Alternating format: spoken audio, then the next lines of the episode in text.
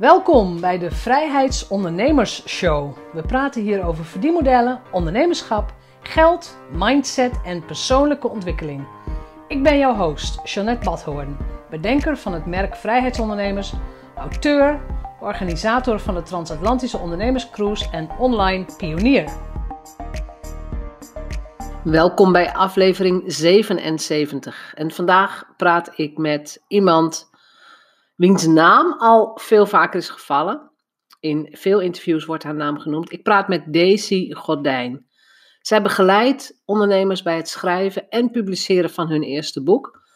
En eigenlijk is ze een beetje per ongeluk uitgever geworden. Daar komt het op neer. Ze heeft bedrijfskunde gestudeerd en ze is gaan zoeken, toen ze kinderen kreeg, naar een manier om vanuit huis een, ja, een inkomen op te bouwen.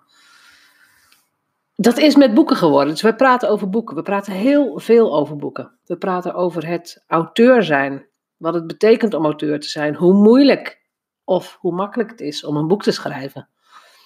Je krijgt heel veel concrete tips. Sowieso leuk, denk ik, van iemand die zelf ook al vijf boeken heeft geschreven en al um, ongeveer 50 boeken per jaar uitgeeft. Dus 50 auteurs per jaar begeleidt bij het schrijven van een boek.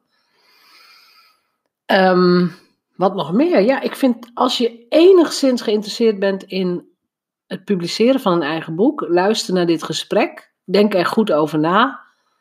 Is het je echt serieus en past het ook in jouw keten? Hè? Past het ook in jouw marketing? Doe het dan gewoon. Stop niet langer, doe het gewoon. Veel plezier. Vandaag praat ik met Daisy Gordijnen. Jouw naam is al zo vaak genoemd in allerlei interviews met de auteurs waar ik al mee gesproken heb. Dus welkom Daisy. Hartelijk dank Jeannette. Ja, natuurlijk gaan we het hebben over boeken. Want ja, ja als ik iemand inderdaad zou vragen waar associeer jij Daisy mee, dan is het met boeken schrijven en met alles wat daaromheen hoort. Klopt. Hoe is dat zo gekomen? Kun je eens iets vertellen over je ondernemersreis en over over, ja. over die prachtige niche die jij hebt gekozen. Ja, dat is eigenlijk zo ontstaan. Het is niet zo uh, gegroeid en ook in het begin niet heel doelbewust gekozen, maar het is eigenlijk zo ontstaan. En dat is wel mooi. Um, ja, vertel. Hoe ging dat? Hoe, hoe ben je begonnen? Hoe ging dat? Hoe ben ik begonnen?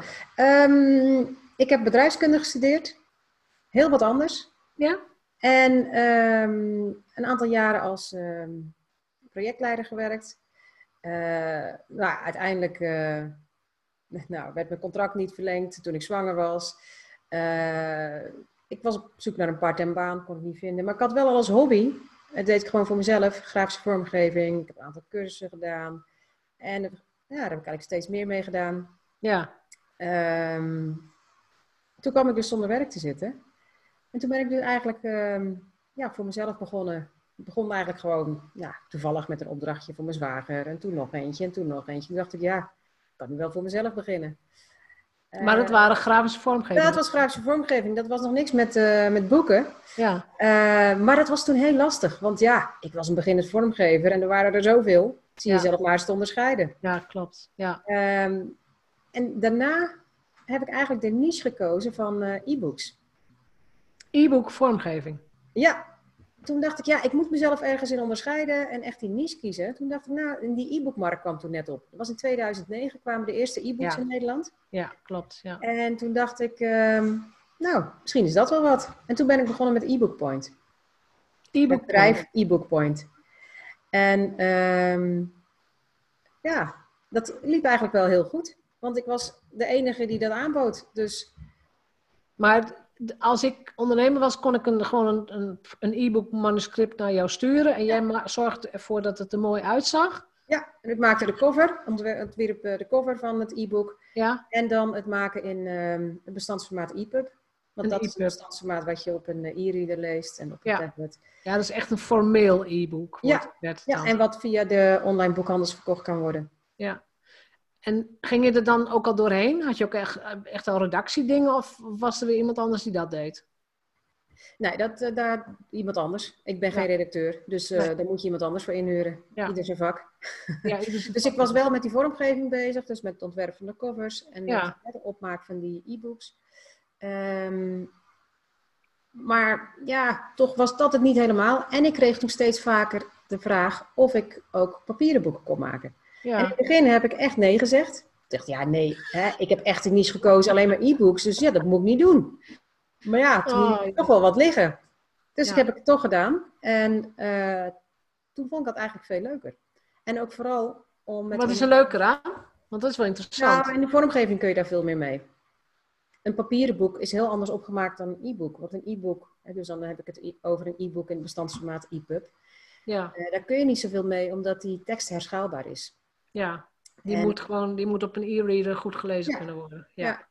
En eh, ja, een papieren boek kun je grafisch gezien ja, veel mooier maken. Ja. ja. En ik zag dat je een boek gewoon veel beter kunt inzetten als marketingmiddel dan een e-book. Je bedoelt een fysiek boek is een beter marketinginstrument dan een e-book. Daar ben ik het ook met je eens. Ja. Ja. Van, ja, alleen al het feit dat je gewoon fysiek met zo'n boek op de foto kunt, dat is al Ook dat. goud waard. Ja, en het heeft toch psychologisch gezien meer waarde, een fysiek boek, dan een e-book. Ja. Ondanks, Esther, je kunt kunt natuurlijk het e-book hebben van dezelfde, precies dezelfde inhoud.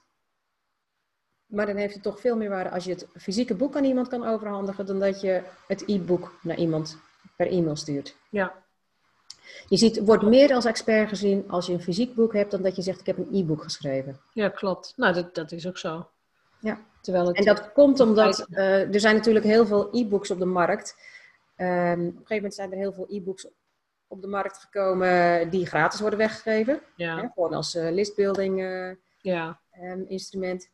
Maar heel veel e-books zijn natuurlijk kwalitatief niet zo goed. De gratis e-books heb ik het dan over. sommige zijn maar vijf bladzijden of zo. Dat bedoel ik, ja. Dus als je zegt, ja, ik heb een e-book geschreven, dat zegt niks over de inhoud. Maar als je een boek hebt geschreven, ja, dan moet je er wel verstand van hebben. En dat komt ook omdat het vroeger veel lastiger was om een boek uit te geven dan nu. Dus het heeft nog steeds die, die waarde van, oh, maar ja, als je een boek hebt geschreven, nou, dat, dat, dat doet niet iedereen. Dus dan, Nou ja, ik vind het ook wel waardevoller. Ook omdat je, kijk, bij een boek kun je ook in één oogopslag zien, sowieso hoe dik is het, hè? Wat, dus wat kan ik verwachten?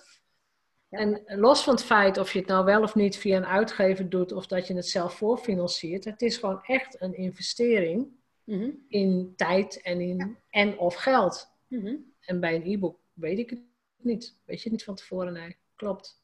Nee, Maar dat is wel interessant, want op een gegeven moment zei je van oké, nu ga ik dan met fysieke boeken beginnen, omdat een klant daarom vroeg. Ja, Maar we zijn nu in 2020. ja. Ehm, je, je geeft inmiddels ongeveer 50 boeken per jaar uit. ja, zo ongeveer wel, ja. Heb je een groeipad? Heb je een, een idee van... Ja? Ja, bedoel je wat al geweest is of wat nog moet komen? Gaat komen. Het leven wordt voorwaarts geleefd. ja, dat is waar. Ehm, ja, nou, ik heb niet zozeer als doel, want het moet er per se, eh, ik wil naar 100 per jaar of zo, dat niet. Ehm, maar ik wil het vooral voor ondernemers makkelijk maken om een boek uit te geven. Ja, En daar heb ik een aantal dingen voor eh, ontwikkeld, wat gewoon heel goed aanslaat. ja. En als je het voor die ondernemer makkelijk maakt, dan maak ik het voor mezelf ook makkelijker. Dus kan ik meer ondernemers helpen per jaar. Ja, want je hebt, ik weet niet, je hebt nu twee series waar je Ja. met een vast format werkt. Klopt. En eh, die series kunnen we het zo nog wel even over hebben. Maar dat vind ik heel slim. Ben je van plan om meer van dat soort formats te maken? Zit wel in mijn achterhoofd. Ik, ik weet inderdaad dat het voor heel veel mensen heel makkelijk schrijft. Ja, Dus oké, dit is het format, dit moet ik aanleveren. Ik ga schrijven. Precies. Ja, en het leuke is dat je het dan in een groep kunt doen. Dat ondersteunt elkaar. En Ja. ehm, daardoor gaat het ook weer sneller. Ja, en dan heb je ook weer uitbreiding van je netwerk. Maar nog even terug naar jou, fysieke boeken. Als iemand jou had voorspeld toen jij, weet ik veel, 11, 12 jaar was. Eh, jij wordt uitgever, eh, jij gaat ondernemers helpen om boeken te schrijven. Wat had je dan gezegd? Verrassend. Verrast, Wat ik, wil je ik, zal je, worden? ik zal je geheimje verklappen. Ik wist nooit wat ik wilde worden. En Nee, daarom heb ik ehm, bedrijfskunde gestudeerd, omdat dat Ja. lekker breed was en ik nog Ja. alle kanten op kon. dat is ook zo. Dat is ook een heel goed advies trouwens aan, aan iedereen die niet weet wat hij wil worden. Ja, Kies iets breeds. ja. Je had, je had, toen, je, toen je 8, 9, 10 was, had je ook niet iets van, oh, dit zou ik wel willen worden? Nee. Nee? Het laatst vond mijn, eh, mijn moeder nog wel een, eh, een werkstuk van de middelbare school. Eh, en dat ging over huisstijlen. Dus huisstijlen maken. En toen had ik nog geen idee dat ik grafisch vormgever wilde worden. Oh, dus dat Dus zat dat er wel zat er toch wel een beetje in. Ja, dat zat er wel in, ja. Dat Ja. is interessant. Maar je hebt geen, geen kunstgeschiedenis of een kunstvak in je eindexamenpakket gehad? Nee. Nee. Nee. Nee. Nou, Dus het kan alle kanten nog op gaan. En ik vind dat ook het mooie van ondernemer zijn. Dat je je eigen keuzes kunt maken. ja, want beschrijf eens hoe een normale werkweek er nu voor jou uitziet. Wat, wat doe je ongeveer in een week? Goh, van alles.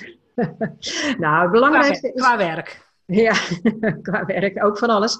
Nou, het belangrijkste, de grootste happen zijn zeg maar ehm, het coachen van ondernemers die een boek aan het schrijven zijn. Ja, dat doe, dat je in groepen en één op één? Wou ik net zeggen inderdaad, of individueel en met een Ja. vier maanden programma, of in groepen. Ja. En ehm, nou, de groep is bijvoorbeeld eh, van de 10 stappen serie. Dan begeleid ik ondernemers met maximaal 20 ondernemers om in zes weken zo'n boek te schrijven. Ja. En dan Ja. hebben we elke week, twee keer per week, een, eh ja, een coaching moment. Ehm, En die zit jij voor, die begeleid jij? Ja. En daarnaast nog ehm, hebben ze natuurlijk een besloten Facebookgroep waarin ze vragen stellen enzovoorts. Dus daar ben ik wel een paar uur per week mee bezig, sowieso. Ehm, en ehm, ja, als die boeken geschreven zijn, moeten het natuurlijk mooie, mooie boeken worden. Eh, dus ik doe de vormgeving van de unieke boeken. Want eh, we hebben natuurlijk die twee boekenseries waar ik het net eh Ja. over had. Ja. En unieke boeken. En unieke boeken zijn natuurlijk weer allemaal uniek in de zin van structuur en ontwerp. Dus daar moet een ontwerp voor komen. En eh, dus daar doe ik grotendeels ook het ontwerp voor. Ik werk ook samen met een vormgever die ook een deel doet. Ehm, dus een stukje vormgeving vind ik ook leuk om te blijven doen. En Dat. Ja. ja, eh, creatief eh, is toch wel leuk om dat erin te houden. Eh, maar ook het aansturen van mijn team. Dus ook de redacteuren aansturen, de vormgevers aansturen, DTP'ers die het boek, als het, de vormgeving klaar is, die het hele boek opmaken. ja. Als het boek opgemaakt is, gaat de redacteur er nog een keer doorheen om de laatste fouten eruit te halen. Die, moet, die moeten weer verwerkt worden. Dus het aansturen van de corrector die dat dan weer aanpast. Dus het is ook veel traffic management. Dus Ja. aansturen van het team om ervoor te zorgen dat eh, het boek klaar is. En ja, contact met de klant. Want als, het boek, als zij klaar zijn met schrijven, ja, zijn wij nog niet klaar. Ik neem ook nooit afscheid, want we blijven altijd eh, aan elkaar verbonden, zeg maar. eh. Ja. Maar het is ook wel mooi wat je zegt. hè. We nemen nooit afscheid. Want op het moment dat het fysieke boek er is, dan begint er natuurlijk nog weer een heel nieuw traject. Ook voor een net nieuwe Ja. auteur misschien. Ja, in eerste instantie als ze klaar zijn met schrijven, dan begint het traject van de, van de opmaak. Ehm, hè, en totdat het boek geleverd wordt, heeft de auteur er ook nog werk aan. En, en wij uiteraard ook. Ehm, en op een boeklancering zeg ik vaak, nu denk je dat je klaar bent, maar nu begint het pas. Want dan kun je dat boek gaan inzetten als marketingmiddel. En eh, ik zie dat toch wel veel ondernemers daar nog moeite mee hebben. Dus daar blijf ik ook in ondersteunen. Dat vind ik gewoon belangrijk. Ja. Organiseren. Die zitten dan met, met al die dozen thuis en die denken, wat moet ik Ja. nou doen? En dat is zonde. En als ze dan vervolgens er niks mee doen, dan zeggen ze ja, ik heb een boek, maar het werkt niet. Maar je moet er natuurlijk wel wat voor doen. Je moet wel ook gaan inzetten. En dat is waar ik ook graag over mee wil blijven denken en ze advies in wil geven. Dus ik, eh, voor alle auteurs die via expertboek een boek uitgeven, organiseer ik eh, nou, sowieso eens in het kwartaal. Dan doe ik een expertboek auteurscafé, waarin we echt aan de slag gaan met, nou ja, hoe promoot je nou dat boek en hoe haal ik er nou echt klanten uit? En tegenwoordig doen we dat online, zag ik. Ja, precies. Blijf het online doen. Nou, ook fysiek hoor, want dat is toch ook wel de kracht als je elkaar fysiek ziet. is toch ook echt Ja, leuk. is leuk. Maar online was het inderdaad wel makkelijker, ja. Ja, maar we kunnen het combineren. Nog eens terug, naar- terug naar die marketing. Laten we daar eens op, op, op inzoomen. Heb jij een stuk of vier, vijf leuke voorbeelden van, van jouw auteurs die iets unieks met hun boek hebben gedaan of die iets hebben gedaan met de marketing waarvan je dacht, dat heeft gewerkt, dat was leuk, dit kun je ermee doen. Kun je wat voorbeelden geven? Even denken hoor. Ongetwijfeld. Ehm, Ja, er zijn sowieso een aantal auteurs die op nummer 2 zijn gekomen van Managementboek. Nummer twee. Ja, één is net niet gelukt nog. Ik maar wil, ja, op één. ik wil op één. doe je best. ja, dat moet kunnen. Maar het is echt van een paar dingen afhankelijk. En eh, het is ook afhankelijk van de periode wanneer je je boek uitgeeft. En dat weet je van tevoren niet. Want je weet van tevoren Nee. niet wie er op dat moment ook in de top 10 van Managementboek zitten. En Managementboek kijkt naar de verkoop van de afgelopen 30 dagen. Nou, als jij de pech hebt dat bijvoorbeeld Jos Burgers net gelanceerd wordt, uh, en maar dan ook dat, soms dan kwam die weer op nummer 1 met een boek wat al lang uit was. Jos Burgers, wat al een keer eerder op nummer 1 had gestaan. Nou, dan doen ze weer, zo doet zo'n uitgever weer een of andere actie. En dan, dan, dan, scoort hij weer omhoog. Maar goed, Jos Burgers is natuurlijk niet de enige die op nummer 1 staat. Er zijn er natuurlijk meer. Um, maar dat is heel afhankelijk van wat er op dat moment gebeurt, ook bij de andere auteurs. Ja, dat snap ik. Maar om je een idee te geven, uh, ja, heb jij een idee hoeveel boeken je moet verkopen om op nummer 2 te komen? Nou, het, het, is wel wat jij zegt. Volgens mij is het heel erg afhankelijk van, uh, van de periode, welke andere boeken er uitgegeven worden. Maar ik zou denken dat je met 200 boeken heel hoog komt. Nou, dat kan. Dat kan zeker. Dan kom je denk ik wel in de top 10 sowieso. Dus kan je nagaan. Er zijn dus heel veel mensen die helemaal niet zoveel verkopen.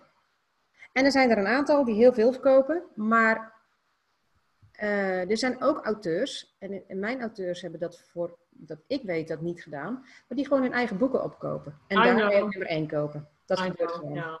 Dus ja, het is wel een beetje een nou, zou ik zeggen, wassen neus, zo'n ranglijst. Maar ja, het, doet het, het is wel goed voor je promotie. Dus je kunt zeggen, ja, ik sta, sta op nummer 1 van, van managementboek. Ja. Of in ieder geval in de top 10. En je wordt ook gewoon gezien en, enzovoort. Maar ik heb dus auteurs die op nummer 2 zijn gekomen. En de aantallen um, liggen tussen de 400 en 1300 stuks. Dus één had 400 en, dan, en moet je verkopen in binnen 13, 30 dagen. 30 dagen, ja. En dat kun je natuurlijk doen door sowieso alles wat je verkoopt naar managementboek te sturen. Via ja. managementboek. Uh, en dan kun je een, um, een partneraccount aanvragen. Dus krijg je een affiliate link. En dan krijg je nog 10% van de verkoop. Maar managementboek krijgt 45% van de verkoopprijs. Dus kost je natuurlijk wel wat. Um, ja. En acties doen. Hè? Dus bijvoorbeeld uh, koop 10 boeken en, uh, en je krijgt een, een, workshop bijvoorbeeld. Of ja. koop 70 boeken. Dat doen soms auteurs ook. En ik kom spreken op je event. Of, ja. Dat soort dingen. voor iedereen, ja, precies. Ja. ja, die acties heb ik inderdaad ook wel voorbij zien komen. Ja, van koop zoveel boeken en ik, nou ja, ik, ik kom naar je toe. Of ik ja. heb een online workshop voor jouw groep. Of... Ja, maar wat je ook kunt doen, als dat niet zo belangrijk voor je is hè, uh, om op die ranglijst te komen van managementboek, is dat je je boek gewoon gratis weggeeft. Maar het dan wel in je marketing funnel verwerkt dus dat je zegt van koop nu mijn boek gratis, maar dan tegen verzendkosten. Ik zou wel altijd de verzendkosten rekenen, want anders loop je er echt op leeg. Dat je het vervolgens laat versturen, maar zodra ze het gekocht hebben, kun je of gelijk een upsell doen voor een laag geprijsd product. Bijvoorbeeld een kleine online training of een opname van een seminar of iets dergelijks. Of je stuurt ze... hoe, hoe, hoe, verwerkt, hoe komt managementboek dan aan? Die nee, ik heb het nu niet over managementboek. Oh, ik heb het gewoon over je vraagt om leuke acties. Ja, oké. Ja, nee, is goed. Ik was ik nog op managementboek. Nee, nee, nee. Dit gaat niet Andere leuke actie, ja. Andere leuke actie is dat je dus je boek gratis aanbiedt. Ja. Um, en um, nou ja, dat je dan vervolgens een upsell doet. Of ze naar een webinar stuurt waar je diensten aanbiedt. Zo kom ik ook aan mijn klanten. Ja.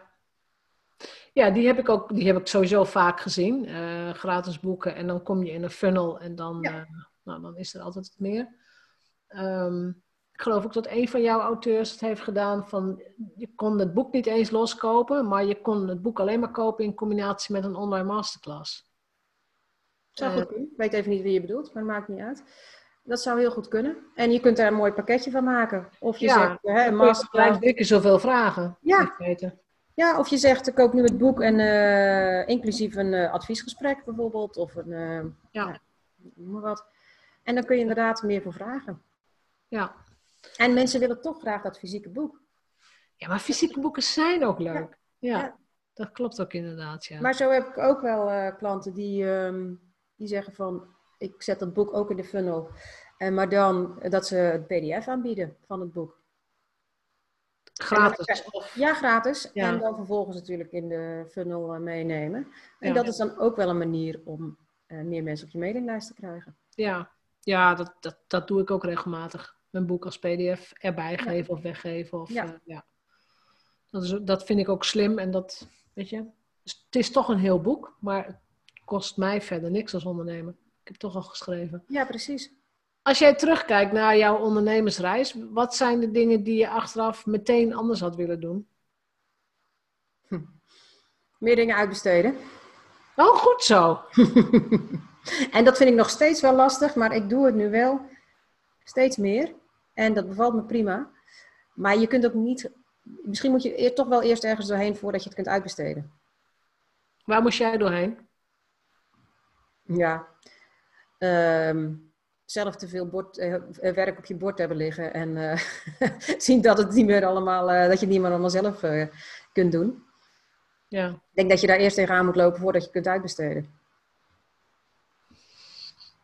Ja. Misschien ook niet hoor, maar dat, zo was het voor mij. Ja, ik, ik herken het wel hoor, maar ik denk ook wel, ja, er zijn, er zijn genoeg ondernemers die zeggen: Ik heb daar geen verstand van, ik wil het ook helemaal niet leren, dus ik ga het gelijk uitbesteden.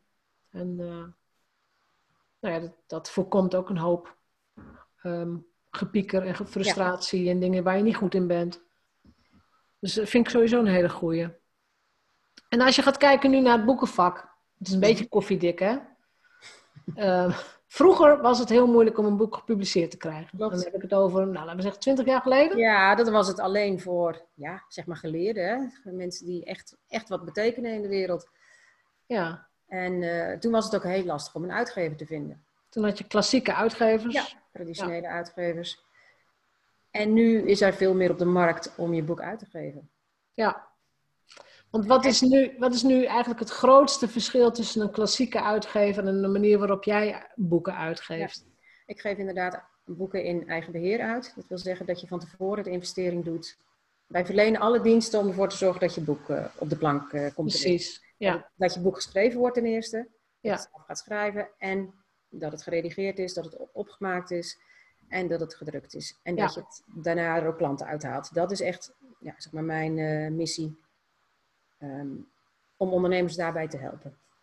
Want als het alleen maar gaat om, nou, zeg maar de opmaak van het boek. Ja. Nee, dat, dat, precies, dat, dat is niet interessant Nee. genoeg. Dat snap ik En ook. als je dat vergelijkt met een, um, een traditionele uitgever, die doet zelf de investering. Dus die zorgt ervoor dat je boek wordt geredigeerd, wordt opgemaakt en wordt Ja. gedrukt. En die houdt dus meer over aan elk verkocht boek. Ja, veel meer. Want ik, Veel heb, meer. ik heb het allemaal, ik heb het inmiddels allemaal meegemaakt. Ja. Dus eh, drie, nee, vier boeken bij uitgevers. En inderdaad, dan betaal je niks. Hè. Je, je investeert niks voor, je, alleen je tijd, want je schrijft dat boek. De uitgever zorgt voor de rest. De uitgever doet ook een deel van de marketing. Ik moet zeggen dat ik daar ook echt wel veel aan gehad heb in het begin. Ehm, daar staat tegenover dat je ongeveer tussen een euro en 1,50 euro per boek krijgt. Ja, precies. Niet meer dan dat. Nee, en ik hoor toch wel van veel auteurs ja, die dat erg vinden tegenvallen, dat er uiteindelijk niet zoveel verkocht wordt. En het schijnt dat de auteur is vaak de grootste afnemer van zijn eigen boek. Maar dat is bij mij ook zo. Ja, Uiteindelijk ben ik de grootste besteller geweest van mijn eigen boeken. Maar ik, ik was ook, daarom was de uitgever altijd heel erg blij met mij. Doordat ik heel veel presentaties en lezingen gaf. Ik was ook in staat om gewoon dozen vol ja te dus verkopen. de uitgevers werken het liefste met mensen met een grote mailinglijst en hè, mensen die... Nou ja, mensen die hun marketing doen. Klopt. Precies, want dan hoeven zij er niet zoveel aan te doen. Ja, Ja. Dat zeggen ze ook. En, daarom ook- is het ook lastig voor ondernemers die, nou ja, niet zo'n grote mailinglijst hebben enzovoort, om zo'n uitgever te vinden. Ja. En Ja. ehm, nou ja, als je het in eigen beheer uitgeeft, dan bepaal je het ook zelf. Dan bepaal je ook zelf hoe je boek eruit komt te zien. Het gaat En je, krijgt zelf alle opbrengsten. En je, dat wou ik net zeggen, ja. Ja. Dus, Ja, maar dat is een groot verschil. Dus ik heb inderdaad ook ehm, nou, al eerder met jou een boek gedaan. Dat, was ook weinig kopzorgen. Dat was gewoon schrijven en zorgen dat ik de deadlines haalde. Ja. Dat was gewoon duidelijk. Eh, en ik heb ook een boek gedaan waarin, ehm een boek wat ik samen met Sandra Derks heb geschreven, het marketinghandboek, waarin we zelf heel veel dingen wel enigszins samengewerkt met een soort mini-uitgeverij, maar we hebben heel veel dingen ook zelf eh, uitgezet. Ja. Dus de vormgeving voor de cover hebben we iemand voor gezorgd. We hebben mensen geïnterviewd voor in het boek. Eh, die hebben we zelfs betaald om in het boek te staan. Dus dat was ook een soort verdienmodel gekoppeld al aan het boek. Ja. Dus voordat het boek geprint werd, hadden wij onze kosten al terug. En dat Ja. was wel fijn. slim. Ja, dus een soort nou ja, sponsor in het boek. Ja. Dus dat heb ik ook getest. En ehm, ik denk dat het belangrijk is om als auteur heel goed na te denken: wat gaat dit boek voor mij doen? Wat wil ik dat dit boek doet? Absoluut. Dat is ook ehm, stap 1 uit mijn, eh, mijn boek eh, in 10 Ja. stappen de beste start voor je boek. En stap 1 is dus wat is het doel van je boek? Denk eerst van nou, hè, wat wil ik nou bereiken? Ja. Waarom- hoe wil ik dit, als ik een boek ga schrijven, hoe wil ik dat inzetten als marketingmiddel? En wat wil ik dan gaan verkopen? Ja, Ik wil dat boek verkopen, maar wat wil je nou dat een boek gaat opleveren? Ja. En dat is waar veel ondernemers niet van tevoren over nadenken. Ik denk, ja, ik wil ook een boek. Ehm, maar ik zeg altijd, ja, begin gewoon echt bij dat doel. Nou ja, en zorg ook dat het boek wat je, als je, als je nog helemaal geen boeken geschreven hebt en je wilt je eerste boek gaan schrijven, dan is dat boek ook echt je, je, ja, je signature boek als het ware. Dat Ja. boek moet jou als kennisexpert op de markt zetten. Precies, ja. Dus als jij een of ander willekeurig ander onderwerp pakt uit je bedrijf, maar je hebt daar geen programma's voor of je bent er helemaal niet mee betaald, dan is dat niet een handig eerste boek. Nee. Nee. Heb jij ook een idee van ehm, qua onderwerpen wat goed verkopende boeken zijn? Oh, ik heb heel veel verschillende onderwerpen langs zien komen. Ja, En het wisselt echt heel erg. Maar alles is afhankelijk van wat voor ehm, promotie de auteur doet. Toch wel hè? Ja, ik heb boeken echt gewoon voor de zakelijke markt die goed lopen. En ik heb ook boeken voor de zakelijke markt die niet zo goed lopen. Maar ik heb bijvoorbeeld ook een boek over katten die al bijna 2000 boeken heeft verkocht. Oh, katten. Ja, en dat is voor de particuliere markt, maar wel geschreven door een ondernemer Ja, die dat boek als marketingmiddel inzet. ja. Hij is kattentrimster. En Dus ja, weet je, eh, Daar dat is ze- gewoon. Daar onderscheidt ze zich ook weer mee. Ja. Ja, maar ze doet wel de promotie eh, goed. En, ehm, en die doelgroep is ook heel groot natuurlijk. Ja, dat weet ik niet. Nou Katten ja, ik weet niet hoeveel katten er in Nederland zijn. maar maar mijn, mijn, zijn kat hoeft niet, mijn kat hoeft niet getrimd hoor. Nee, maar jij moet wel de. Het boek gaat over hoe je de vacht van de kat eh, verzorgt. Dat doet de kat zelf. Oh, nou ja, weet je, dat ligt dan aan het ras. Ik heb geen verstand van katten hoor. dus ik kan het je niet vertellen. Maar in Het ieder enige geval. wat wij doen is het beest voeren. En af en Oh ja, dat is ook wel belangrijk. Vlooienbandje, dat soort dingen. Af en toe een injectie van de Ah. Maar er zijn natuurlijk een hoop katten die wel verzorgd moeten worden en gekamd Ja, moeten worden. en- zo'n moeilijke, moeilijke vacht. Maar dat is wel echt, dat is echt super, super niche. Ja, precies. Ja, Ehm. en juist daarom ook wel weer heel belangrijk. Ja. Maar weet je, dus ik, er zijn niet. Ik geloof niet in dat er onderwerpen zijn die specifiek goed lopen. Maar het is echt afhankelijk Nee. van hoe zet jij het in als marketingmiddel. En wat zou jij zeggen als... Kijk, er zijn natuurlijk een hoop ondernemers die wel een boek willen schrijven. Maar zeggen ze dan... Ja, er zijn al zoveel boeken over dit onderwerp. Ja, en dan zeg ik dat is juist een goed teken, want dat is het teken dat de vraag naar is. Ja. Maar wat voeg ik dan toe? Weet je dat? Nou ja, je hebt altijd je eigen insteek. Ja. Stimuleer jij de auteurs ook om echt, een, ehm, om echt stelling te nemen? Beetje misschien de provocatie of iets unieks erin te gooien? Ja, zeker. Want als jij inderdaad hetzelfde schrijft als wat er allemaal al is. Nou, Ja, krijgen jullie wel eens een manuscript dat je denkt van, nou, dit is bijna slaapverwekkend? Ja hoor. nou, soms gebeurt dat inderdaad wel. En dat is ook waarom ik graag de auteurs begeleid tijdens schrijven. Ja, meteen al, hè? Bij Ja, omdat ik dan ook mee kan denken over die structuur. En soms krijg ik een verzoek van mensen die zeggen: Ja, ik ben klaar met schrijven, kunnen jullie de rest doen? Dus dat is dan de redactie, opmaak, drukwerken enzovoorts. En het uitgeven. Ehm, en daar maken we dan uiteraard een offerte voor. Ehm, maar dan zien we wel verschil. En niet om zelf nou op de borst eh, te kloppen, maar dan zie je dat toch de structuur soms rammelt. En ook ja, inhoudelijk wel. En als Ja. we echt denken van nou, dit is het niet, dan ge- geven we dat echt terug. Ja, dan wil je boek uitgeven waar inderdaad eh, de naam van expertboek op staat. En ik denk van, hmm, is het Ja, niet. ik, ik kan me voorstellen dat je dat gewoon ook als eis gaat eh, invoeren. Van, Ja. als je het boek bij ons wilt uitgeven, dan ben je in elk geval vier weken met ons bezig. Kan ik me best voorstellen, ja. Ja. Ja. En, ehm, wat wou ik zeggen? Ja, kan iedereen een boek schrijven? Ik ben ervan overtuigd dat elke ondernemer een boek kan schrijven. Iedereen weet ik niet, maar ik denk wel elke ondernemer. Oké, dan heb ik het over elke ondernemer. Ja, precies. En ik werk natuurlijk voor ondernemers. Dus Ja. ehm, En ik weet ook dat er ondernemers luisteren. Ja, precies. Ja. Eh, En waarom? Omdat ehm, ik weet dat er heel veel vooroordelen zijn. Want dat ze denken van ik kan niet goed schrijven. Of ik, eh, ik ben dyslectisch. Of eh, nou, ik heb geen tijd om te schrijven. Of wat dan ook. Maar je, hebt niet, je bent niet voor niks ondernemer. Dus je bent ergens goed in. Ja, En je wil je diensten verkopen.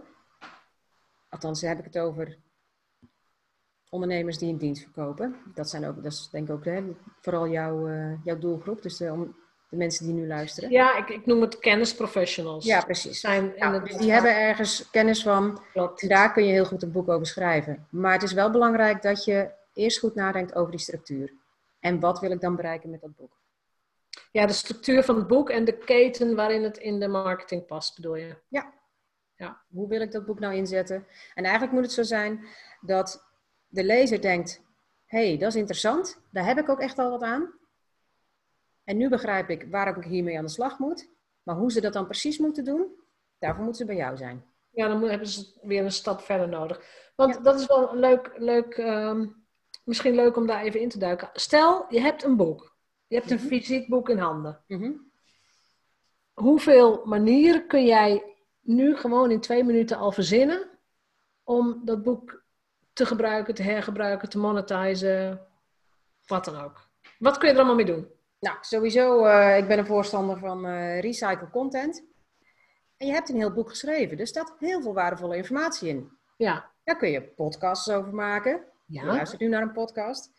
Je kunt eh, natuurlijk stukjes voorlezen, maar je kunt ook mensen interviewen over elk onderwerp. Ja, je kunt een expert bij een onderwerp zoeken, bedoel je? Ja, ja. ja, Eh, dus dan heb je al, je al heel veel eh, podcastafleveringen verder. Nou, dat is podcast, maar je kunt natuurlijk ook blogs ervan maken. ja, Of een stukje uit je boek halen en daar weer hè, een stukje over eh, uitweiden, bijvoorbeeld.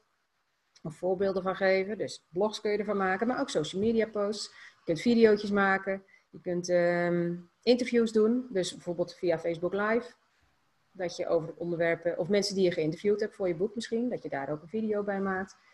Eh, en telkens weer verwijzen naar je boek.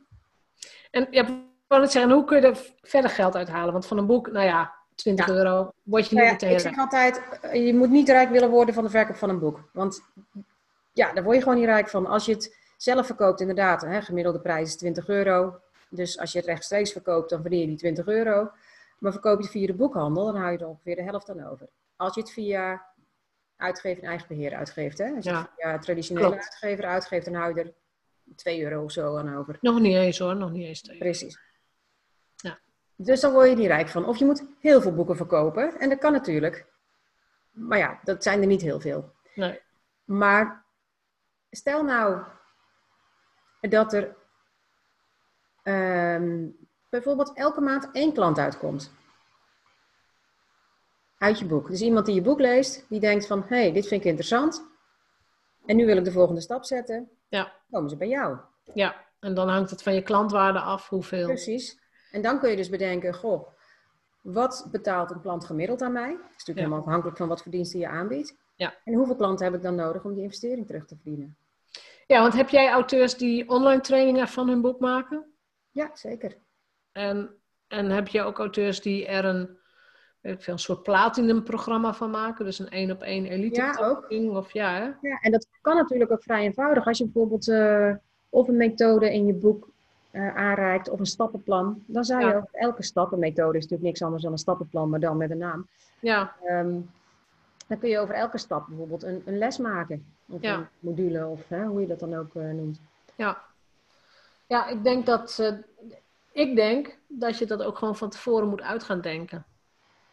Oké, dit boek is leuk en aardig, maar weet je, daar word je inderdaad niet rijk van. Dat is gewoon heel simpel. Ja. Alhoewel, mijn eerste boek heb ik heel goed op gecashed hoor. Dus 23.000 keer verkocht, ja. Welk boek was dat? Get Social, mijn eerste ja, in tuurlijk. 2011. Ja. Hoeveel heb je daarvan verkocht? 23.000 Nou, dan doe je het goed.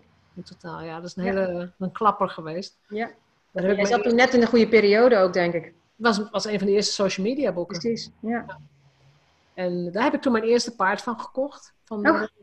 Ik denk, ja, die gaan echt niet zomaar op. Daar ga ik iets heel speciaals van doen. Ah.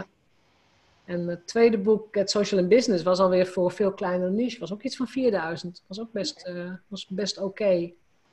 En dat heeft ook nog lang zo doorgelopen, doorgedruppeld. Ze zijn nu allebei uit, uit de handel en je kunt ze niet meer bestellen. Ja, de e-boeken, maar goed, dat zou ik je ook niet meteen aanraden. Dat weet het waarschijnlijk, want de hele social media platform... Compleet verouderd, ja, compleet verouderd. Dus moet je ook niet meer bestellen. Nee. Maar het 50 verdienmodellenboek wat we in 2016 op de markt hebben gebracht, dat heeft ook echt wel 2.000, 3.000 keer inmiddels verkocht. Dus dat gaat wel, loopt wel door. Maar het leuke is, ehm, als je dus eenmaal een boek hebt geschreven wat heel goed loopt, dat uitgeverijen jou gaan benaderen om nieuwe boeken te schrijven. Ja, dat is Dus op, een bepaald, op een bepaald moment ben je daar gewoon bekender mee geworden. Ja. Tenminste, ben ik daar bekender mee geworden. Ja, en ik kan niet de hele dag boeken schrijven, maar ik kan wel... nou, Ik het wel leuk. probeer één keer per jaar. Maar Ja. nou ja, soms is ik er twee jaar niet en dan doe ik er twee achter elkaar, weet je zo. Dat mag ook. Die keur ik goed. Ja, dit jaar doe ik er twee. Het schrijven zelf. Wat raad jij mensen aan? Want het, boek, het schrijven van een boek, voor mij is het gewoon, het is een ambacht, het is werk, je gaat zitten en je gaat produceren. En dat is de ene dag heel makkelijk en de andere dag ben je misschien moe of is er meer afleiding, is moeilijker. Maar hoe zorg jij ervoor dat je A, je eigen boeken op tijd af hebt en hoe zorg jij ervoor dat jouw auteurs ze op tijd af hebben? Ja. Hm. Ehm, ja, je zegt het is, het is gewoon een ambacht, zeg jij. Maar daarmee maak je het ook wel weer groot, vind ik. Ook, eh, nou, dus dat niet iedereen dat kan. Althans, zo begrijp ik dat, eh, die opmerking. En ehm, Je moet er uren in stoppen. Je ja, moet- dat wel. ja, ja. Het is, je moet er zeker tijd in steken.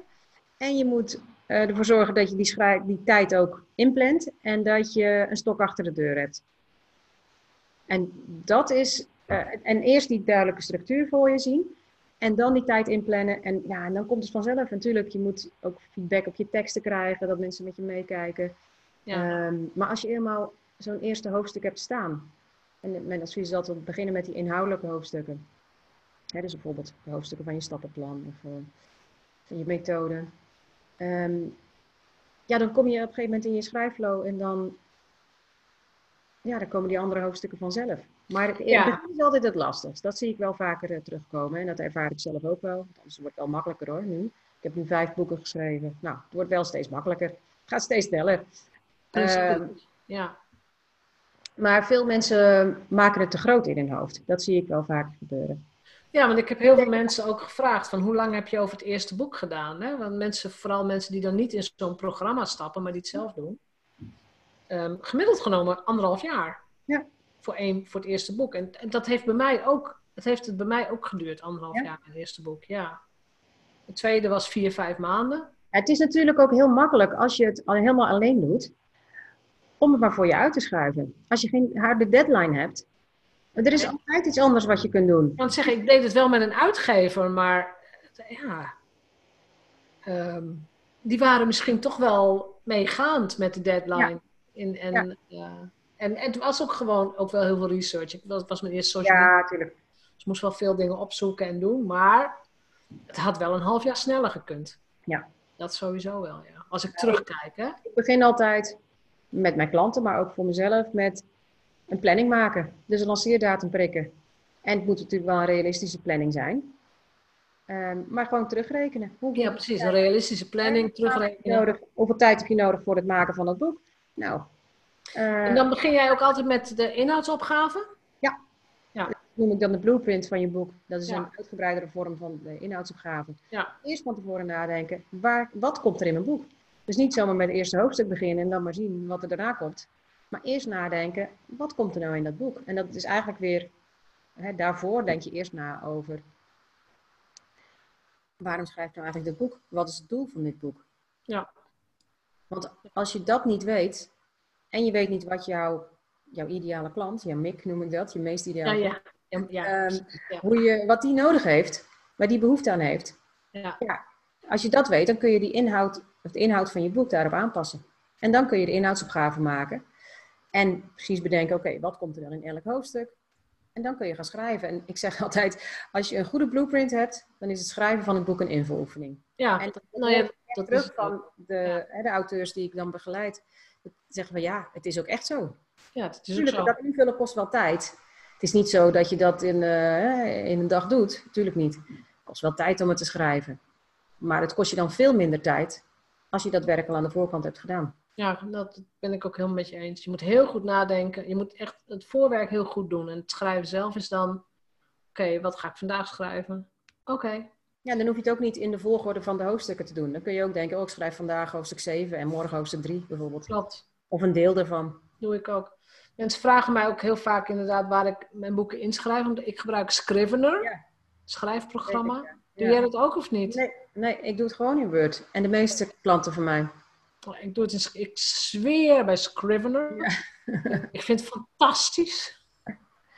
En ehm, Alleen voor, voor ons als uitgever is het eh, minder, want ik krijg altijd een. eh nou ja, je moet het dan exporteren. En, eh, dat dat- klopt. Je krijgt iets, het wordt iets warriger even in het begin weer. Ja, dat klopt. dat komen we ook wel uit, dus dat is geen probleem. Als je dat. zelf is heel fijn. Dat je, je kunt heel makkelijk dingetjes verplaatsen en paragrafen toevoegen, ja of nee. Ja. Dus voor de structuur is het heel erg fijn. Ehm, zijn er nou nog andere dingen die ik wil weten over boeken? Ja, enig idee hoe de toekomst van boeken eruit gaat zien? Ja, toen eh, ik met e-book point bezig was, toen waren er natuurlijk allerlei voorspellingen van eh, dat e-books ehm, nou, de markt van de papieren boeken gaat veroveren. En, eh, maar dat is allemaal niet uitgekomen. Nee, nee. En ik geloof ook echt dat de fysieke boeken blijven. Ehm, en dat dat ook echt veel meer waarde heeft dan het e-book, dat dat blijft. Ik denk dat er alleen maar meer boeken, in elk geval meer soorten boeken worden ge- gedrukt. Ik wil, niet, ik wil niet zeggen in aantallen, maar als je ziet hoeveel mensen een boek publiceren, Ja. en of dat nou Ja, 100 of 200 is, Omdat het nu veel makkelijker is dan ja, echt 20 jaar terug. ja, Omdat er hè, meer partijen zoals expertboeken op de markt zijn. ja, Ehm, zijn er niet heel veel hoor, maar ja, er zijn er natuurlijk wel een aantal in Nederland ja, die doen. En ehm, ja, daardoor is het makkelijker. ja. Heel goed. Je hebt nu twee formats. De expert tips boeken. Daar staan 50 tips in rondom een thema. En die reeks heb je echt voor ondernemers Ja. gestart. Klopt. Ja, dus de, de, die worden gelezen door ondernemers en geschreven door ondernemers ook. Ja. Ja. Ja. Klopt. Ehm, en de in 10 stappen boeken. En Ja. die in 10 stappen. Nou ja, dat zijn 10 10 hoofdstukken in feite met. Ja, tien hoofdstukken en ja. daarnaast natuurlijk nog de randhoofdstukken, maar tien stappen. En die heb ik eigenlijk bedacht omdat dat nog een wat kleinere variant is dan de expert serie. Ja. Ehm, en daardoor kan ik het ook goedkoper aanbieden. Ja. Want die zijn wat dunner, eh, die zijn zwart-wit aan de binnenkant. Ja. Doordat ze wat dunner zijn, dus 100 pagina's zijn die. En dan heb je ook gewoon nog een mooi boek. Ik bedoel, het is niet dat je... Het is echt nog een boek. Nee, het is echt een boek. Het is echt een boek. Ja. Eh, maar daardoor heb je hem ook veel sneller geschreven. Dus dat Ja. is echt zeg maar, het, eh, zeg maar, ja, het instapmodel. Ja. Eh, qua tijdsinvestering, maar ook qua prijs. En dat is zowel voor particulieren als voor ondernemers, dacht ik. Tenminste, dus de auteurs zijn vaak ondernemer, denk ik. Ja, de auteurs zijn allemaal ondernemers. Dat is Ja. wel een, eh een Ja. die ik stel. Omdat ik ook graag meedenk over hoe zet je nou dat boek in als Ja. marketingmiddel. Ja, Ja, precies. Hoe gaat die, hoe gaat die in je funnel? ja En, en, maar de lezer kan dus inderdaad ook gewoon een particulier zijn die. zeker. maar- ja hoor, we hebben ook boeken de in die 10 stappen serie over gezondheid of over verbouwen, over eh, nou, van alles. beleggen. Zag, ik zag van alles. Ja, ook. En Ik zag van alles. Ja, en daarnaast hebben we dan nog de unieke boeken. Hè, dus dat, ehm, die zijn ook geschreven door ondernemers, maar die kunnen ook voor allerlei ehm, doelgroepen zijn. Ja, en die zitten niet in een serie, dat bedoel je. Die zitten niet in een reeks, die zijn gewoon eh standalone. Standalone, ja. Heel belangrijk. Is er nog iets wat jij mee wilt geven aan de luisteraar over het auteur zijn, het boekenvak? ehm, Nou, wat ik nog misschien wel handig is om te weten.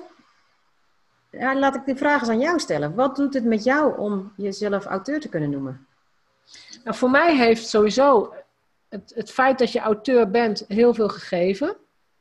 Mijn, ik heb gewoon, ja, mazzel gehad wil ik niet zeggen, ik heb er ook gewoon hard voor gewerkt. Mijn eerste social media boek 2011 heeft voor mij ongelooflijk veel deuren geopend. Dus Ja. ik, weet je, ik werd ineens gevraagd voor televisieprogramma's.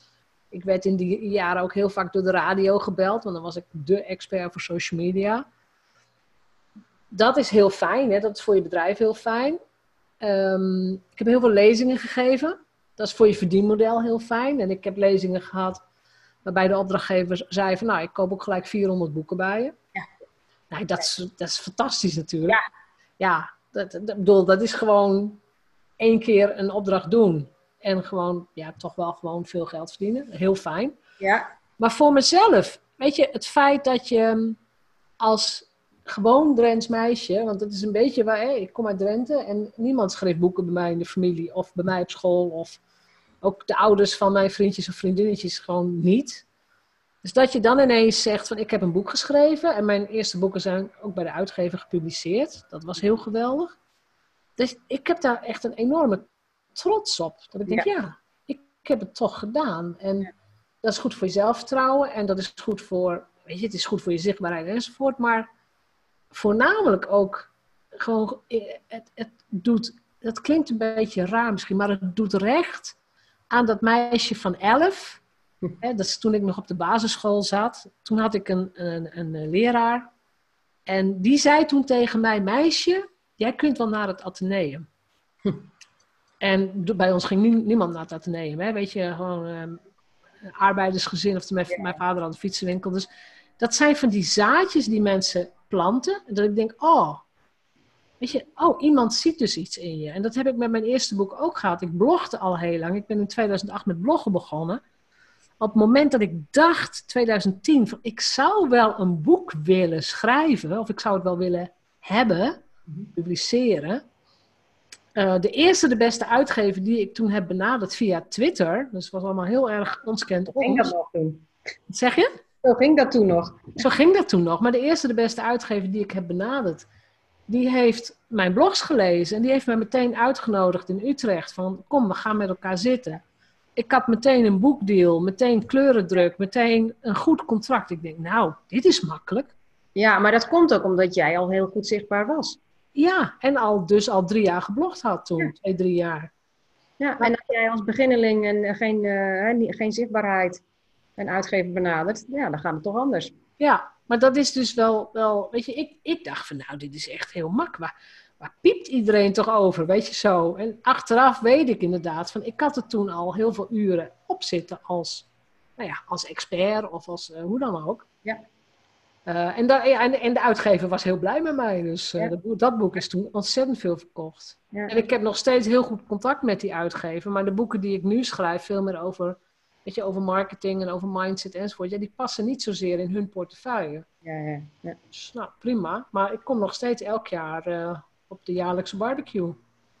En dan praten we even weer bij en dan, dan zie ik. En ik vind het ontzettend leuk ook om andere auteurs te kennen. Dus daarom ga ik ook naar de jaarlijkse feesten. Ehm, het is een apart slag volk, vind ik, de auteur. ja, leuk volk. Ja, leuk volk, maar weet je, ehm, als, je te- als ik tegen mijn vriendinnen zeg van ja, weet je, eh, hoe het is om auteur te zijn, niemand weet dat. Ze hebben allemaal mijn boek in de kast staan, maar niemand weet Ja, wat je ervoor moet laten, want het is gewoon ook hard werken soms. tuurlijk, het komt niet vanzelf. Dat komt niet vanzelf en dan heb je dat fysieke boek en dan dat gevoel wat je krijgt, eh, trots en, en meer. Weet je, dat hebben al die andere auteurs ook. Daar lopen auteurs rond die nog veel meer boeken hebben verkocht. Nou, dat vind ik fantastisch. Ja. Ja. Nou ja, en dat hoor ik ook vaker terug van mijn klanten. En ik ervaar het zelf ook zo. Eh, vooral bij je eerste boek is dat zo. Dat als Ja. je hè, dat boek hebt geschreven en ook al is het precies dezelfde inhoud als dat je misschien in blogs hebt gedeeld of in programma's. Maar als het een boek is, Ja. dan voelt het heel anders. Dan zie je Ja. jezelf ook meer als expert. Ja. Eh, en gaan anderen je ook als expert zien. Ja, En dat klopt. ja, het is heel, iets heel geks, maar dat gebeurt toch. Het heeft toch nog iets met de autoriteitsstatus eh, te maken. Het is ook heel leuk om, om een event te geven en iedereen een boek mee te geven als ze naar huis gaan. absoluut. Nee, maar allemaal een boek in de goodiebag. Nou, Ja, en een boek bewaren mensen eerder dan een flyer of een, eh, hè, nou ja, noem maar wat. Op nou ja, ja, boeken worden bijna niet weggegooid. Daarom. Dus Nee. eh, Ze worden hoogstens in de bibliotheekjes gezet of aan de weg of eh, wat dan ook. Maar eh, dan kan iemand anders het weer lezen. dan gaat het weer verder inderdaad. Ja, klopt.